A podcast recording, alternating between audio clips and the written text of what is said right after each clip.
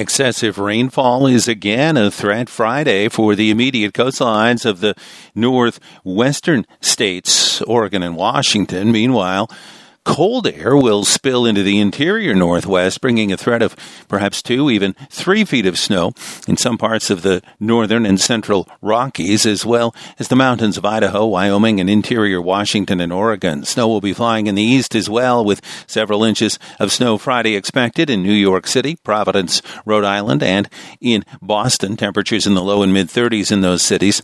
Lake effect snow for northern and western New York, as well as parts of western, northwestern, Pennsylvania and northeastern Ohio. As much as 6 to 10 inches of snow may accumulate in favorable downwind conditions and areas off Lakes Erie and Ontario. That's your national weather forecast. Mike Ellis, NBC News Radio.